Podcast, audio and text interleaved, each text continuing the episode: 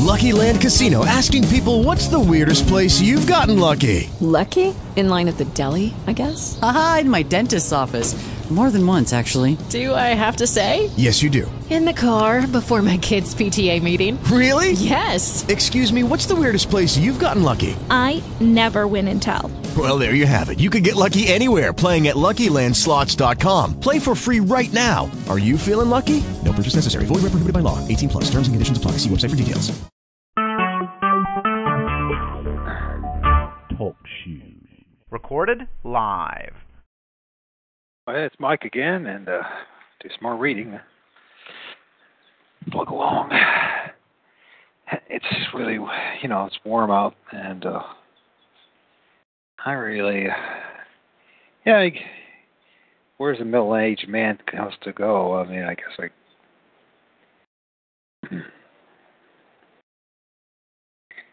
If I had the health, I may go for a nice walk in the park and get some sun.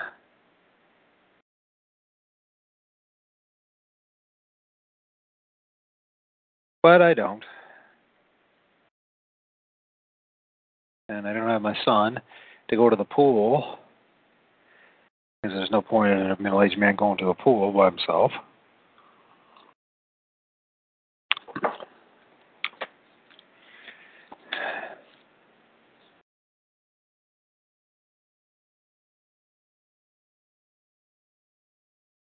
A Man of Heroic Endurance, Job, by Charles R. Swindoll. And uh, it's still nothing but the truth, my journey to find it. And all my hope rests in the truth that God, that God exists. It's interesting, atheism by definition is a philosophy without hope. When you think about it. With God, the belief in God, that there is justice and it will be served in this life or the next. Since many a time it's not ju- it's served in this life, our hope is in the next life. Hence, we need a Savior. Because every one of us, that God-given conscience, unless it's been removed from you, the Spirit of God tells us that we're not as good as we like to think, and tells us that we all deserve to be judged and to be damned, and that the only hope is a Savior, and it turns out that our God is that Savior, that He made it, He presented to us His only begotten, our Lord and Savior Jesus Christ, part of the Godhead, the triune God, the one who created us, created this world, came in the flesh and paid for our sins. Justice being served.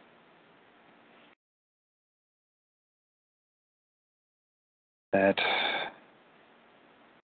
if we gain by His merciful grace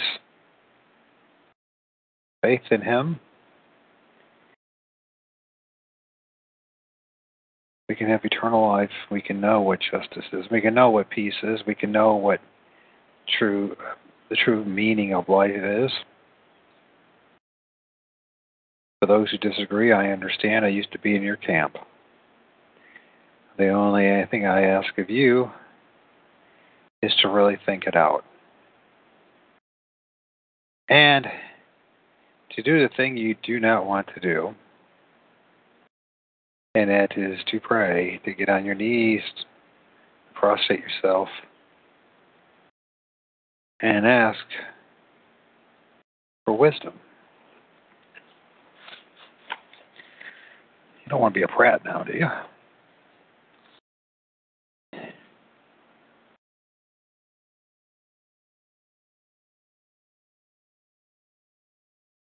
Chapter sixteen, another long-winded monologue. In the church I serve as senior pastor. I decided to preach through the entire book of Job. I began the expositional series of sermons the first Sunday of March two thousand two. It wasn't until mid-November I delivered the final message from the same book. As I mentioned in my introduction, the congregation of Stonebriar Community Church was very patient as the series went on and on and on and on. As you can imagine, there were some humorous moments during those months when folks had some fun with me about the length of the series and the endless theme of all the suffering and hardship and pain Job endured. Like the letter one father mailed to me, which included a comment his daughter made had made, she had asked, "Daddy, I was I five or six when Pastor Chuck began preaching on Job? When I travel, I tell people it's the only series I've ever preached where, when I announced this will be my final message on Job, the congregation gave me a standing ovation. A rousing applause was more out of relief than gratitude." In the light of all that, you can only imagine their response when the Sunday arrived and we were months into Job, with more months ahead of us before we would finish, and they read my sermon title, Another Long-Winded Monologue. I got some classic comments on that. We have T V monitors in the large hallways of our church outside our worship center. They display our calendar of events for the upcoming week, as well as special announcements to inform everyone of what's ahead. They also display my sermon title from one week to the next. Well, when this title went on display, our ushers passed along to me a few choice comments they claimed to have overheard, emphasis on claim. After reading Another Long-Winded Monologue, I heard that one man shrugged and whispered to his wife, "So, what else is new?" And then there was a teenager who passed by and glanced at the monitor and frowned and said, "Oh no, not again." I told my congregation sometimes, as pastor, I, as pastor feels, a pastor feels like the Rodney Dangerfield of the church, and when the flock gets already, and when the flock gets really heavy, when the flack gets really heavy, it's silly me. I've been known to quote Paul's words to Timothy out loud, with tongue in cheek. "Indeed, all who desire to live godly will be persecuted." Second Timothy three twelve. Now, admittedly, a series of Job is long and can begin to be wearisome. A preacher learns over the years that there is just so much a person can absorb at one sitting. Young, inexperienced preachers don't know that, so they tend to say too much for too long.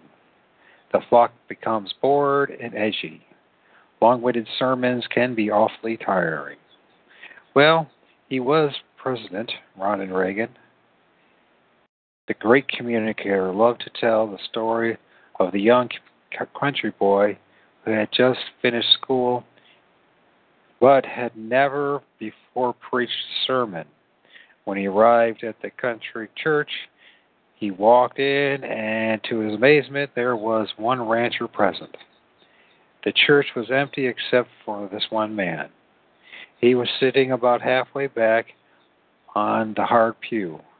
So the young preacher walked back there, shook his hand, and said, "Well, what do you think I ought to do?" And the old rancher said, "Well, I don't rightly know, son. I'm just a cowpoke. But if I went out in my field and found only one steer, I'd feed it.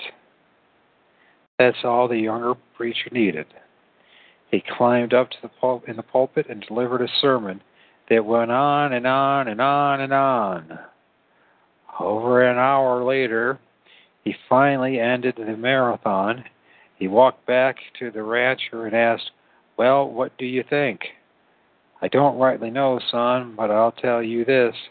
If I went out in my field and I found only, and I had only one steer, I wouldn't feed him the whole load." Admittedly, I preach a little too long at times. I'm sure my shows are a little too long, but that's okay. I'm not a preacher.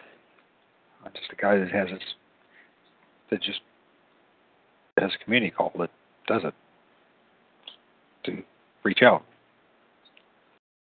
and to share my journey. So, but I'm encouraged that I'm in good company. Do you remember an experience that Apostle Paul had regarding a man named uh, Eutychus? Eutychus? Eutychus? Eutychus? Eutychus. The only time he mentioned, he's mentioned in the scriptures, something embarrassing happened. The setting is recorded in Acts twenty. On the first day of the week, when we were gathered together to break bread, Paul began talking to them and intending to leave the next day. And he, is, he prolonged his message until midnight. I have these words in the margin of my Bible alongside that verse, "God bless him." The story continues. There were many lamps in the upper room where we were gathered together. And there was a young man named Eutychus, sitting on the windowsill, sinking into deep sleep, a deep sleep, Acts twenty, verses eight and nine. Isn't that a great way to put it? The man was slowly sinking into a deep sleep. I've seen that so many times in my ministry. It's when they start to drool that I have to think about stopping. And Paul kept on talking, and he was overcome by spirit and fell down from the third floor and was picked up dead. Acts twenty-nine. I love this story. But Paul went down and fell upon him, and after embracing him, he said, "Do not be troubled, for his life is in him." When he had gone back and had broken bread and eaten, he talked with them a long while until daybreak, and then left. Acts twenty, ten, verses eleven, ten and eleven, verses ten and eleven. This dear man just couldn't stay with it. He finally sinks into a deep sleep, falls backwards down three floors, and dies. Miraculously, the apostle raises him up.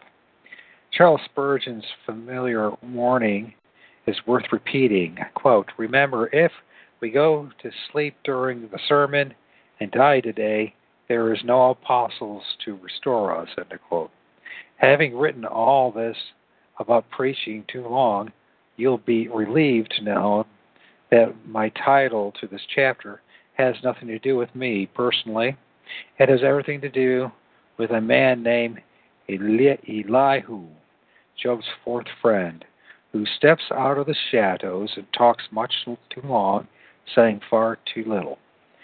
Eliphaz, Bildad, and Zophar have gone on and on with their caustic comments and insulting conclusions. Mercifully, as we have seen, they quiet, they quit talking. No doubt they still hung around frowning at him, but they stopped flapping their lips. If you're not familiar with the story, don't think that all sermons had ended. Not so. There are. There's one more, a long one. Elihu has waited his turn. When he talks, he doesn't stop until he has delivered what amounts to six chapters in the Bible, Job twenty, thirty-two through thirty-seven. The length of these chapters in the biblical text is longer than twelve other Old Testament books and seventeen of the twenty-seven New Testament books and letters. I suppose we could say Elihu fed Job the whole load.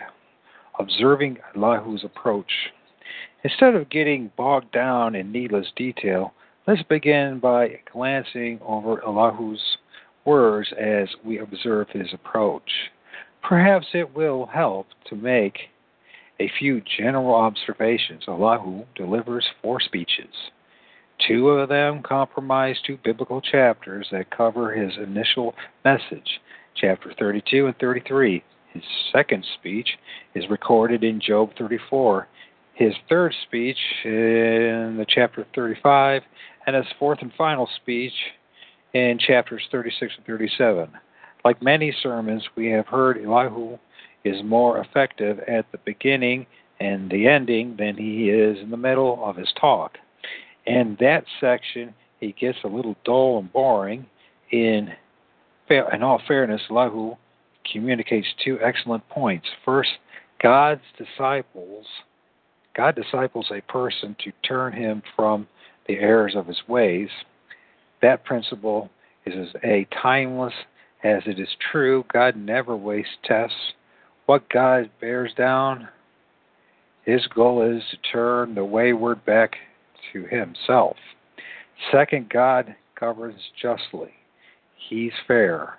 Another reliable fact, the major, major theme of all that Elihu has to say can be stated in three words. God is sovereign. He is not only God of all, he is not only good all the time, he is in control all the time. Even when I'm sick, yes, even when you're sick, even when I can't understand why, yes, even when you can't explain the reasons, like this right now, you ask. Absolutely. God never shocked, is never shocked or surprised. Our lives, therefore, are never out of God's control. And furthermore, God doesn't feel obligated to explain himself. The truth is, even if he did, most of us will still wouldn't get it, because his ways are deep and his, his plan is profound. In hopes of driving the significant truth home, I will repeat it. God is sovereign. He doesn't ex- explain himself, nor should he feel obligated to do so. Neither Job nor the three counselors answer Elihu at any time. These six biblical chapters run uninterrupted. There's no response. There's no dialogue. From start to finish, it's a monologue, a long-winded monologue at that. Interestingly, Elihu, unlike the others, admits up front that he's angry. In fact, the Bible, the biblical account states no less than four times that the man is burning with anger. Then these three men caused, uh, excuse me, and, and then these three men ceased answering Job, because he was righteous in his own eyes. But the anger of Elihu burned against Job. His anger burned because he justified himself before God, and his anger burned against his three friends because they had found no answer and yet had condemned Job. Now, Elihu had waited to speak to Job because they were years older than he, and when Elihu saw that there was no answer in the mouth of the three men, his anger burned. Job thirty-two, verses one through five. Remember when you, you've blurted something out in anger? Remember a few more of those times when you were burning with anger? During those outbursts, we not only said things we wished we hadn't said, we said a lot more than we wish we would have said. But we also have, may have said a few things that needed to be said.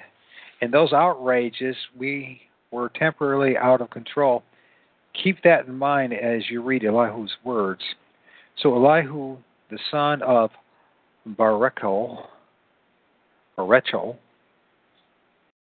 I guess, the Buzite, huh, spoke out and said, I am young in years, and you are old. Therefore, I was shy and afraid to tell you what I think. I thought age should speak, and increased years should teach wisdom. But it is a spirit in man, and the breath of the Almighty gives them understanding. The abundant in years may not be wise. That's true. Not many elders understand justice. Job thirty-two, six through nine. We have learned over the years that we need to respect those who are older. Elihu's words represent his feelings of intimidation. He's reluctant to speak. He even says he was afraid to tell them his thoughts, but he does make an accurate observation. Having listened to those three grayheads who spoke earlier, he states that those who are up in years may not be wise. He's right. The passing of many years is no guarantee that wisdom has been gleaned. A person can be old and foolish. We, if we find Elihu a bit of a mystery, it is because his insightful one moment and insipid the next. He can be both pointed with insight and shortly thereafter dull. I think another, I think author David Atkinson's word for him is a good one, enigma. Elihu is rather an enigma. He burst on the stage as an angry young man full of his own importance, offering to clarify the situation for Job and his friends, angry with the muddling they have got themselves into. In one respect, it is rather like a comic turned, comic turn, for he manages to spend a lot of time not saying very much. He covers much of the ground of the other friends while supposedly saying something new. He claims to say more than the three friends have already said, and this is currently true at the beginning and end of his speeches, but the middle speeches are cold and disappointing, a lapse into moralism, which seems very hard on Job. Perhaps in these middle speeches, Elihu, or Eli, yeah, Elihu, is setting himself up as a sort of arbiter between Job and God. Perhaps he sees himself in a courtroom trying to argue out a case as cool, coolly and dispassionately as he can. He is trying to set out the arguments for and against from the perspective of a detached observer. Elihu bursts away. He makes his own mistakes. It's going to be Elihu blusters away and makes his own mistakes, but in the middle of his blustering, there are some gems. It is these gems which are part of the preparation Job needs, and we readers need to be ready to hear the, the Lord. Elihu's admission says it all. I'm full of words, Job thirty-two eighteen. He's also full of himself. Being younger, he is rash. Being angry, he talks too much. Analyzing Elihu's mistakes, the man makes at least four mistakes once he hit the floor. First, he took too long getting started. You know how we'll say to someone we know very well, like somebody in our family, please get to the point, or what is it exactly you're trying to say? We're pressing for the bottom line. Early on, you want to say that, Elihu, what is it? Just say it. And then when he finally does, you think, sorry, I heard you. Second, he comes across as pompous. We don't read Elihu's words very long before we hear pride oozing between the lines. He leaves little room for response. He states his opinion with too much dogmatism. He sees himself as the final authority. He doesn't merely speak, he preaches. Let me give you a tip. If it's one-on-one or one-on-a-few, leave the preaching to someone else. If it's with your kids, don't preach. If it's with your spouse, don't preach. If it's at work with your boss or somebody who works for you, again, don't preach. Preaching isn't appropriate in small group settings. Elihu forgets that. Third, he states what Job already knew.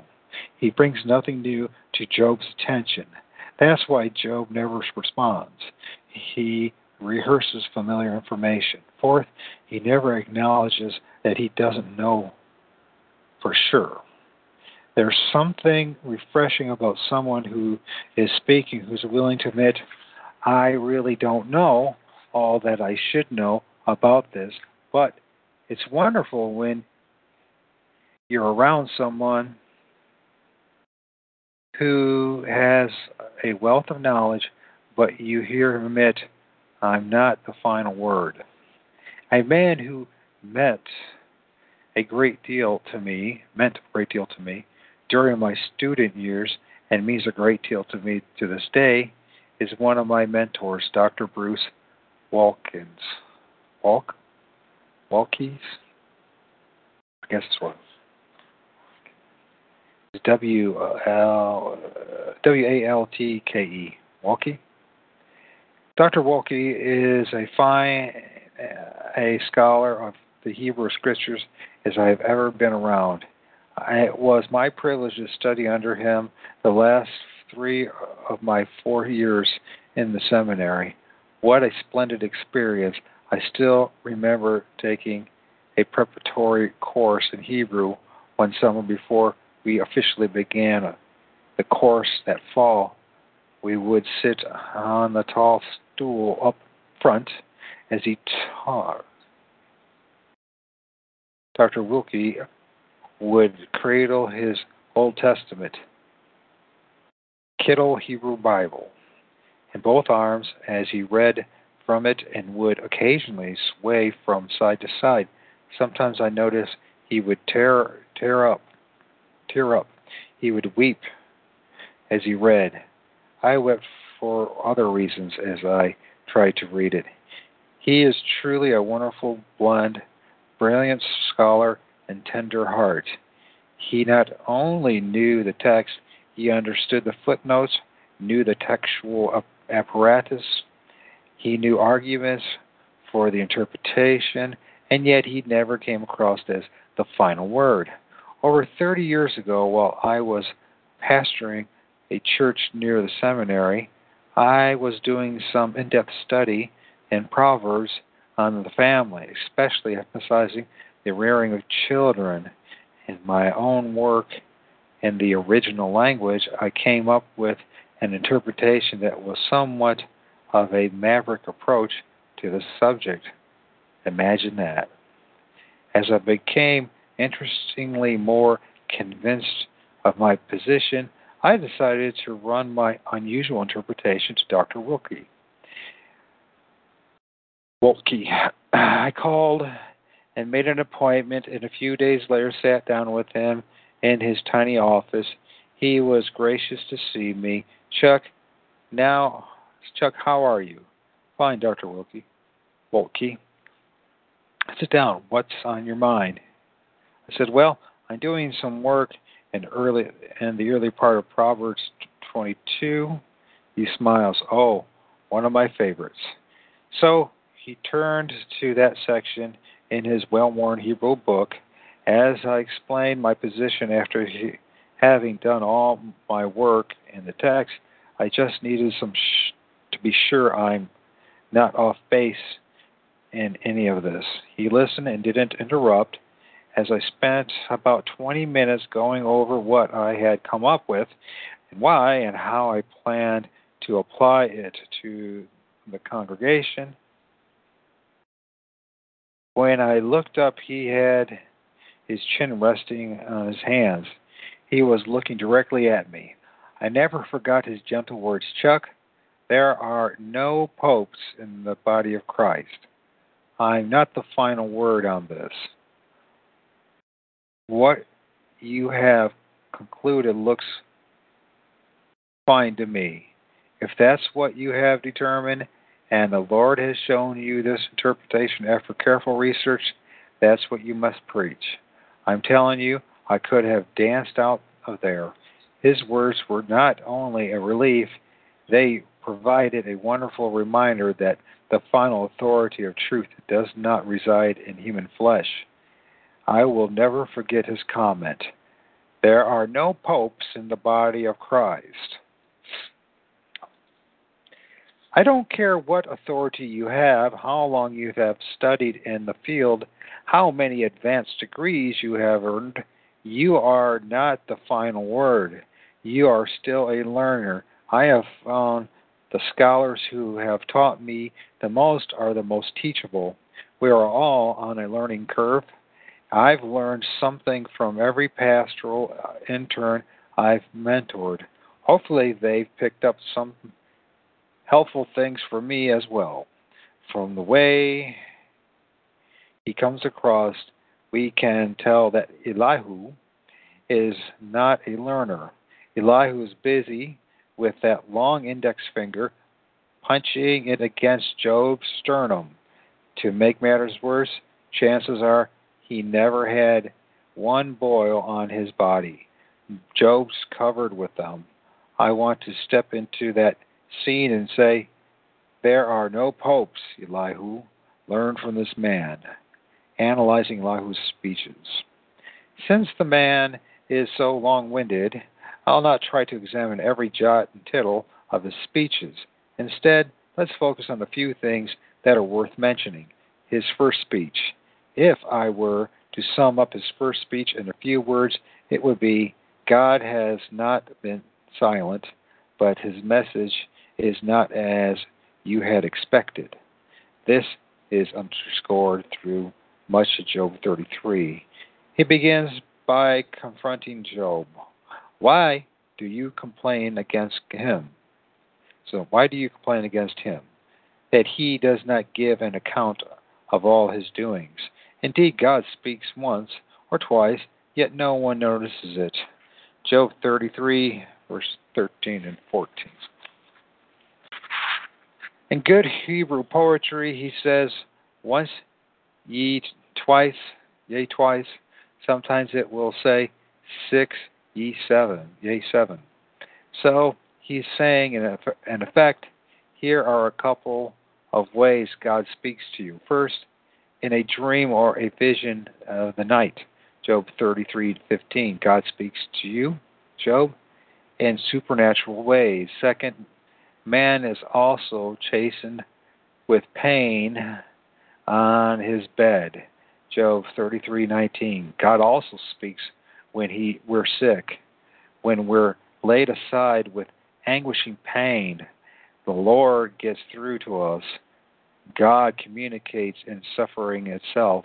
As mentioned earlier, people who have gone through deep suffering have a definite knowledge and understanding others of us lack. Why? Because they learn some profound things on the bed of, of affliction. How then would Job get God's message? Elihu suggests, if there is an angel as mediator for him, one out of a thousand, to remind a man what is right for him, then let him be gracious to him and say, deliver me from going down to the pit. I found a ransom. Job thirty-three, verses thirty, twenty, excuse me, twenty-three to twenty-six. Let us pause here and allow you some time to consider that. Let your mind meditate on what you've just read. Now, admittedly, this may be Elihu's opinion, but it is inspired writing. It originates from the Spirit of God, and it pres- it's preserved for us in the biblical account. His reference to this particular anger is fascinating, isn't it? Could it be that in those days when God communicated through dreams and visions, when God spoke directly to individuals in a supernatural manner, there was a mediating angel? Apparently so. John Hartley writes of this angel in his thorough work on Job. Quote, Elihu reaches that there is a, okay, Elihu teaches that there is a heavenly in, intercessor who takes up the sufferer's cases, case. This helper is an angel who functions as a mediator, one who will help whomever God is afflicting for disciplinary reasons.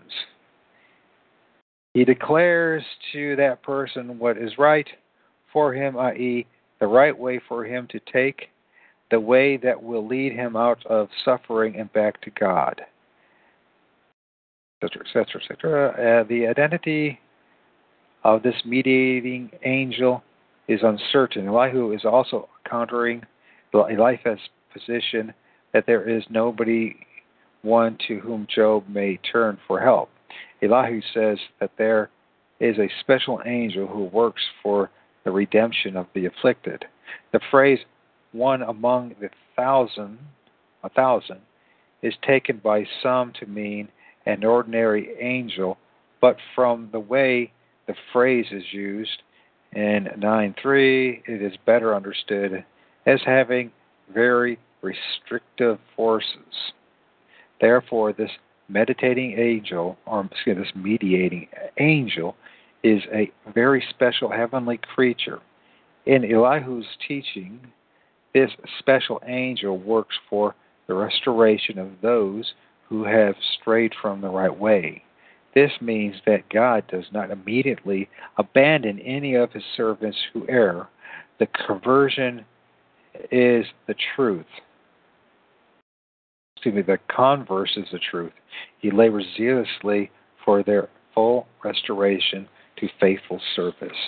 Before we proceed, a word of caution is needed. God rarely speaks these days in dreams or in visions. Now that the scriptures are complete, there is hardly a need for such.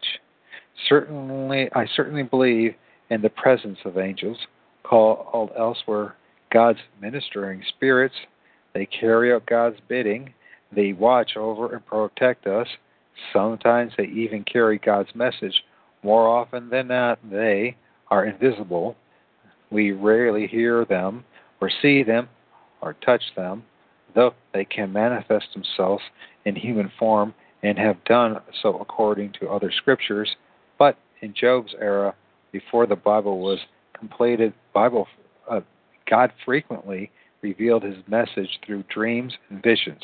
Perhaps when speaking to his servants in the midst of pain, his mediating angel clarified that message and assisted the sufferer in understanding it. Elihu is saying, in effect, Job, God is speaking to you in these, this. Are you hearing what he has to say? God may be invisible and seems uninvolved, but he is at work. Job doesn't answer.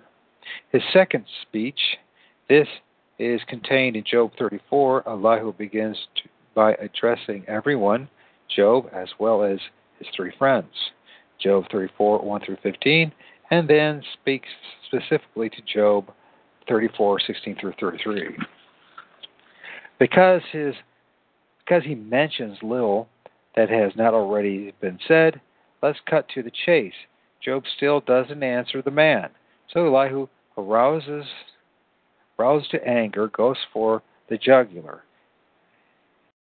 The message conveys just how, and this is the book, the message, conveys just how angry a speech it is. So why don't you simply confess to God? Say, I sin, but I'll sin no more. Teach me to see what I will... But it's still teach me to see what still teach me to see what I still don't see. Whatever evil I've done, I'll do it no more. Just because you refuse to live on God's terms, don't you think he should start living on yours? Don't you? Do you think you? Let me try this again. Just because you refuse to live on God's terms, do you think he should start living on yours? You choose. I can't do it for you. Tell me what you decide. All right-thinking people say, and the wise who have listened to me concur. Job is an ignoramus. He talks utter nonsense. Job, you need to be pushed to the wall and called to account for wickedly talking back to God the way you have. You've compounded your original sin by rebelling against God's discipline.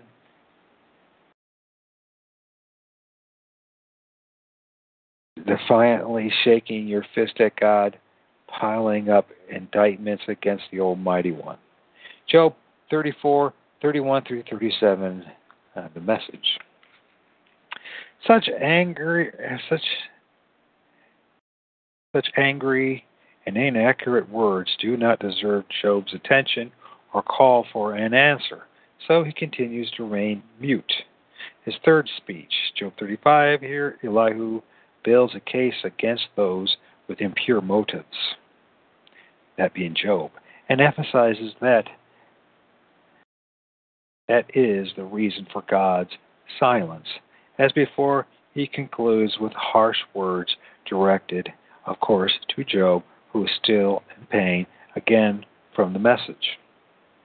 People are arrogantly indifferent to God until, of course, they are in trouble, and then God is indifferent to them. There's nothing behind such prayers except panic. The Almighty pays them no mind. So why would he notice you just because you say you're tired of waiting to be heard or waiting for him to get good and angry and do something about the world's problems? Job, you talk sheer nonsense. Non-stop nonsense. Job thirty-five, twelve through sixteen of the message. From the message. Elihu's fourth and final speech, a surprising change occurs in the closing part of Elihu's last speech. He gets back to, to target and delivers some reliable truth. In fact, he makes more sense and speaks with greater accuracy here than we find from any of the others who had spoken earlier. Elihu covers four major, four important bases. One, God protectively watches over the righteous. Two, if the righteous commit a transgression, he lets them know they are done wrong. And three, if they respond to the rod of discipline, he restores them. And four, if they persist, they will surely suffer the consequences. Outstanding theology. Why did the man waste time and effort meandering in so many needless directions before arriving at this destination? But thankfully, he finally got it right. After a splendid summation, Elihu looks up and gives full attention to the Lord God. It seems as if he wants to help Job refocus, much as we do when we gather for corporate worship. Written across Job thirty-six and thirty-seven could be these six words. It's all about our God. The final speech provides a magnificent segue and the moment when God finally breaks the silence and reveals himself to Job in chapter thirty-eight. Elihu's words enable Job to grasp a fairly good understanding of the living God. He begins to admit by admitting he trembles when he thinks of him. At this also my heart trembles and leaps from its place. Listen closely to the thunder of his voice and the rumbling that goes out from his mouth. Under the whole heaven he lets it loose, and his lightning to the end of the earth. After it, a voice ro- roars. He thunders with his majestic voice, and he does not restrain the lightning when his voice is heard. God thunders with his voice wondrously, doing great things which we cannot comprehend.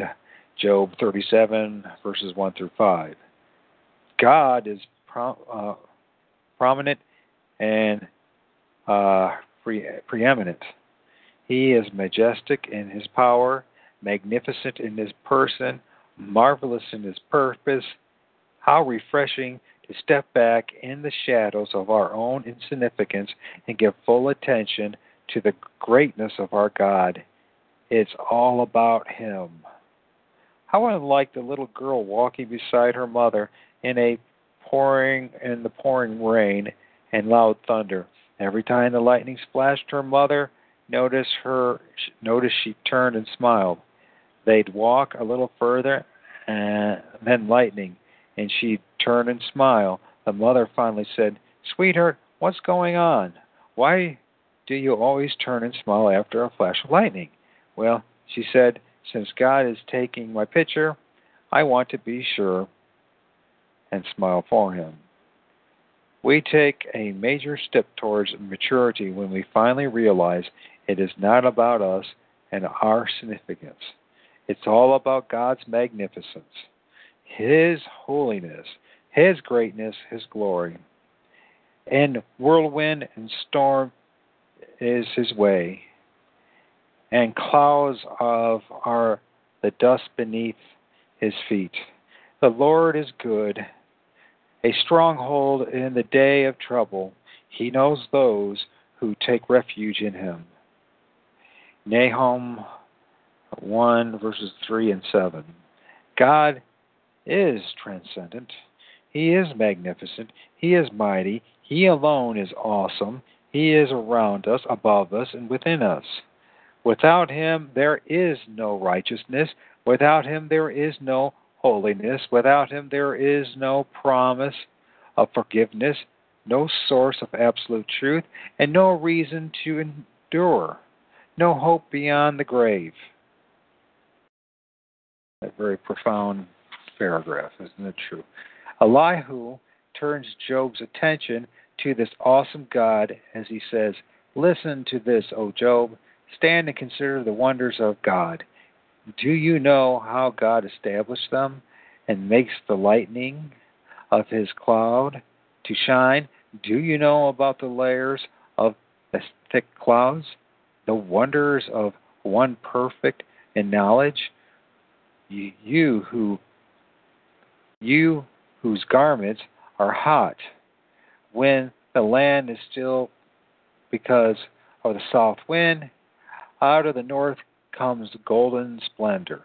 Around God is awesome majesty, the Almighty. We cannot find him. He is exalted in power, and he will do. He will not do violence to justice and abundant righteousness. Therefore, men. Therefore, men fear him. He does not regard any who are wise of heart." Job thirty-seven, fourteen through eighteen, and twenty-two through fourteen. Nothing compares to him. Let us never forget that. Let us worship him and bow down before him and exalt his name in words and silence and song, as in that grand hymn. Oh, worship the King, all the glories above, and gratefully sing his wonderful love. Our shield, our defender, the ancient of days, the pavil- p- pavilioned in, sp- in splendor and gird, girded with praise. O tell of his might, O sing of his grace, whose robe is the light, whose canopy space, whose canopy space, okay. Whose chariot of wrath the deep thunder clouds form, and dark is his path on the wings of the storm. Thy bountiful care what tongue can recite. In breath, its breaths, it breathes in the air and shines in the light. It streams from the hills. It descends to the plain and sweetly distills in the dew and the rain. Frail children of dust, feeble as frail, in thee do we trust, nor find thee to fail. Thy mercies, how tender, how firm to the end, our Maker, Defender, Redeemer, and Friend. I wonder what God is going to feel. You talk about the thunder and the clouds and all that. Uh, this geoengineering. I wonder how heavy the punishment is going to be for us, this world, as we blindly accept what these men are doing to his creation. I can only imagine what he's going to do. I think it's this global dimming is a serious problem. As man tries to play God, um, things are really, I can only imagine. You know, it says, you know, as, as the days of Noah, and, you know, we got all the people and their theories and their, and only only time will tell what that actually means and when it happens. But if it's, uh,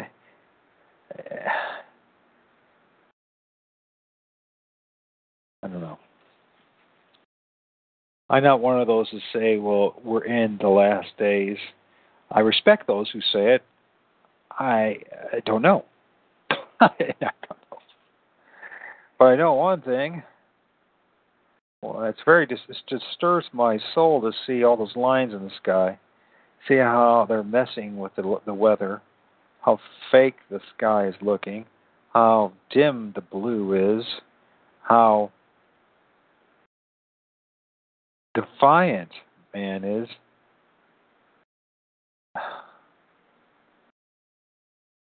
It's like I, we all just want to play God. I can only imagine what it, what it could possibly be. Transhumanism, I don't know. Singularity, I don't know. We don't know. Are they trying to go that way? Sure. Man wants to play God. As we shall see in the next chapter, when God finally does speak, he answers Job out of a whirlwind. Suddenly there he is.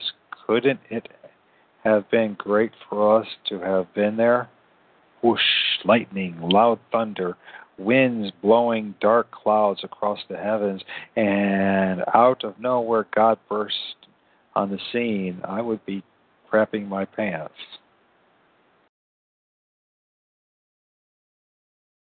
I would have butt paste all over it. Pasty butt is what I would have. I guess that's what my little chickens are going through. I guess it's something that's common. Their first couple of weeks, they get their poop all over their tail feathers and stuff until they figure out how to take a poop. It's amazing how much of our mortal life is about pooping, elimination, ex- excre- excrement. Snot, spit, pooping, being all that kind of stuff. We are really, without God, just a big bag of wind anyways, right? Another long-winded monologue. We're a bunch of, we're just a bag of wind coming out of both ends.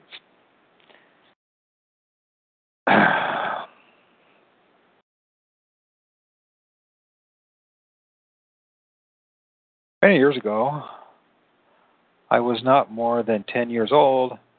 On a still and silent morning, did I read all that? God burst on the scene. It must have been. It must have taken Job's breath away when the Lord answered Job out of the whirlwind. Job thirty-eight one. Okay. Many years ago, I was no more than ten years old. On a still and silent morning, long before dawn, I was fishing with my father. Our little fourteen-foot boat, boating fishing boat, was sitting on a slick, on a slick, in a small body of water just this side of Matagorda Bay, Matagorda Bay, I don't know. We both had our lines in the water, and neither of us was saying a word. My dad was at the stern by the old twenty-five horsepower Evinrude, and I was up near the bow of the boat. It was one of those mornings you could fl- flip a penny onto the surface of the water, then count the ripples. It was silent as a tomb, almost eerie. Suddenly, from the depths of the bay near the hull of our boat comes a huge tarpon in full strength, bursting out of the water. He does a big-time flip in the air and then plunges with an enormous crash back into the bay. I must have jumped a foot off my wooden seat, shaking with fear. My dad didn't even turn around. Still watching his line, he said quietly, "I told you the big ones were down there." That's Elihu's message. He is here, Job, our awesome God, all glorious above. Job, listen. He's here. He isn't always silent. When he speaks, there is no voice like his. Job's view of God may have been enlarged thanks to his friend's final remarks. Robert Dick Wilson was a professor of Old Testament and semantics from nineteen hundred to nineteen twenty-nine at the great old Princeton Theological Seminary, back in the pristine days when its theology was solidly evangelical. Serving on the same faculty had been B B. Warfield, J. Uh, J. Gersham Machen, Machen, Machen, Machen, Machen, I guess it's Machen, and other fine theologians. When Machen later left and began Westminster Seminary, Robert Dick Wilson left with him. Together they formed the new school. Donald Grey Barnhouse was a student at Princeton Seminary from nineteen fifteen to nineteen seventeen. Barnhouse later went on to the tenth Presbyterian Church in Philadelphia to serve as senior pastor for thirty-three years. Imagine that. No Masonic number. But before then, about twelve years after his gra- he graduated from Princeton, they invited Barnhouse to come back to the seminary and to preach in Miller Chapel. With a bit of fear and trepidation, Barnhouse accepted the invitation. The day finally arrived.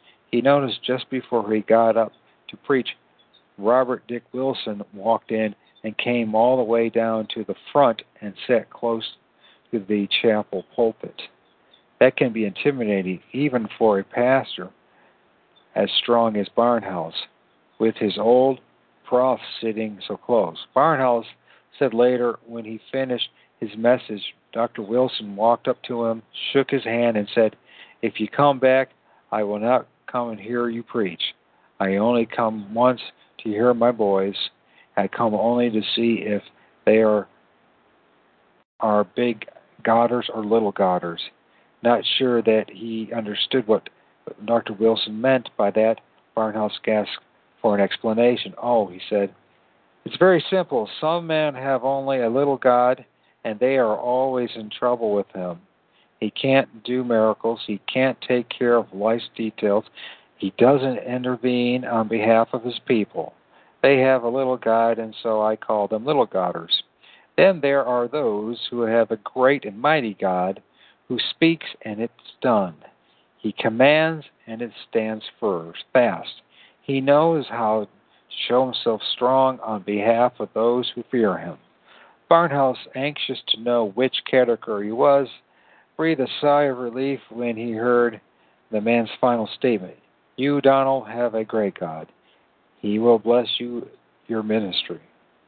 He paused, looked deeply into the eyes of the young preacher, smiled, and said, just before he turned to walk out, God bless you, Donald. God bless you. How big is your God? Big enough to intervene, big enough to be trusted, big enough to be held in awe and ultimate respect, big enough to erase your worries and replace them with peace. When your God is too small, your problems are magnified and you retreat in fear and insecurity. When your God is great, your problems pale into insignificance, and you stand in awe as you worship the King. Which are you, a little godder or a big godder? And that's the end of chapter sixteen of A Man of Heroic Endurance, Job, by Charles R. Swindoll. And I guess for those who are paying attention, you know, this week uh, got a lot of downtime. I'm staying not with my son, so um, God's blessed us, I would say, those who will listen to this, these recordings, and myself, with running across this wonderful book that reminds us of things that are the priorities in life, that being, first and foremost, God.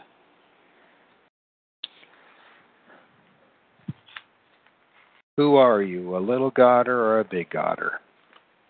Who am I, a little godder or a big godder? That's even a more potent question for myself, as I really have no responsibility or business to, to make that determination of you. Who am I? Am I a little godder or a big godder?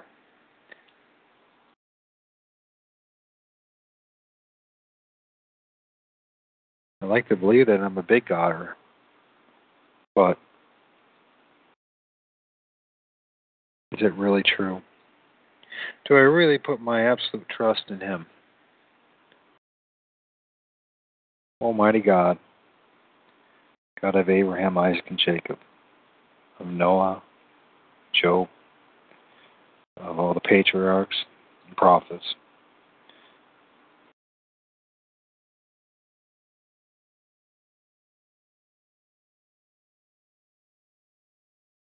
Who am I, God?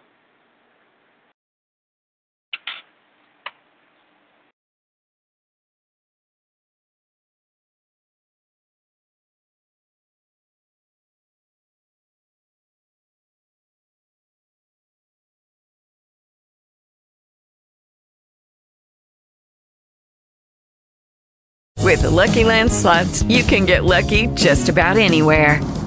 This is your captain speaking. Uh, we've got clear runway and the weather's fine, but we're just going to circle up here a while and uh, get lucky. No, no, nothing like that. It's just these cash prizes add up quick. So I suggest you sit back, keep your tray table upright, and start getting lucky. Play for free at Lucky Land Slots dot com. Are you feeling lucky? No purchase necessary. Void where prohibited by law. eighteen plus terms and conditions apply. See website for details.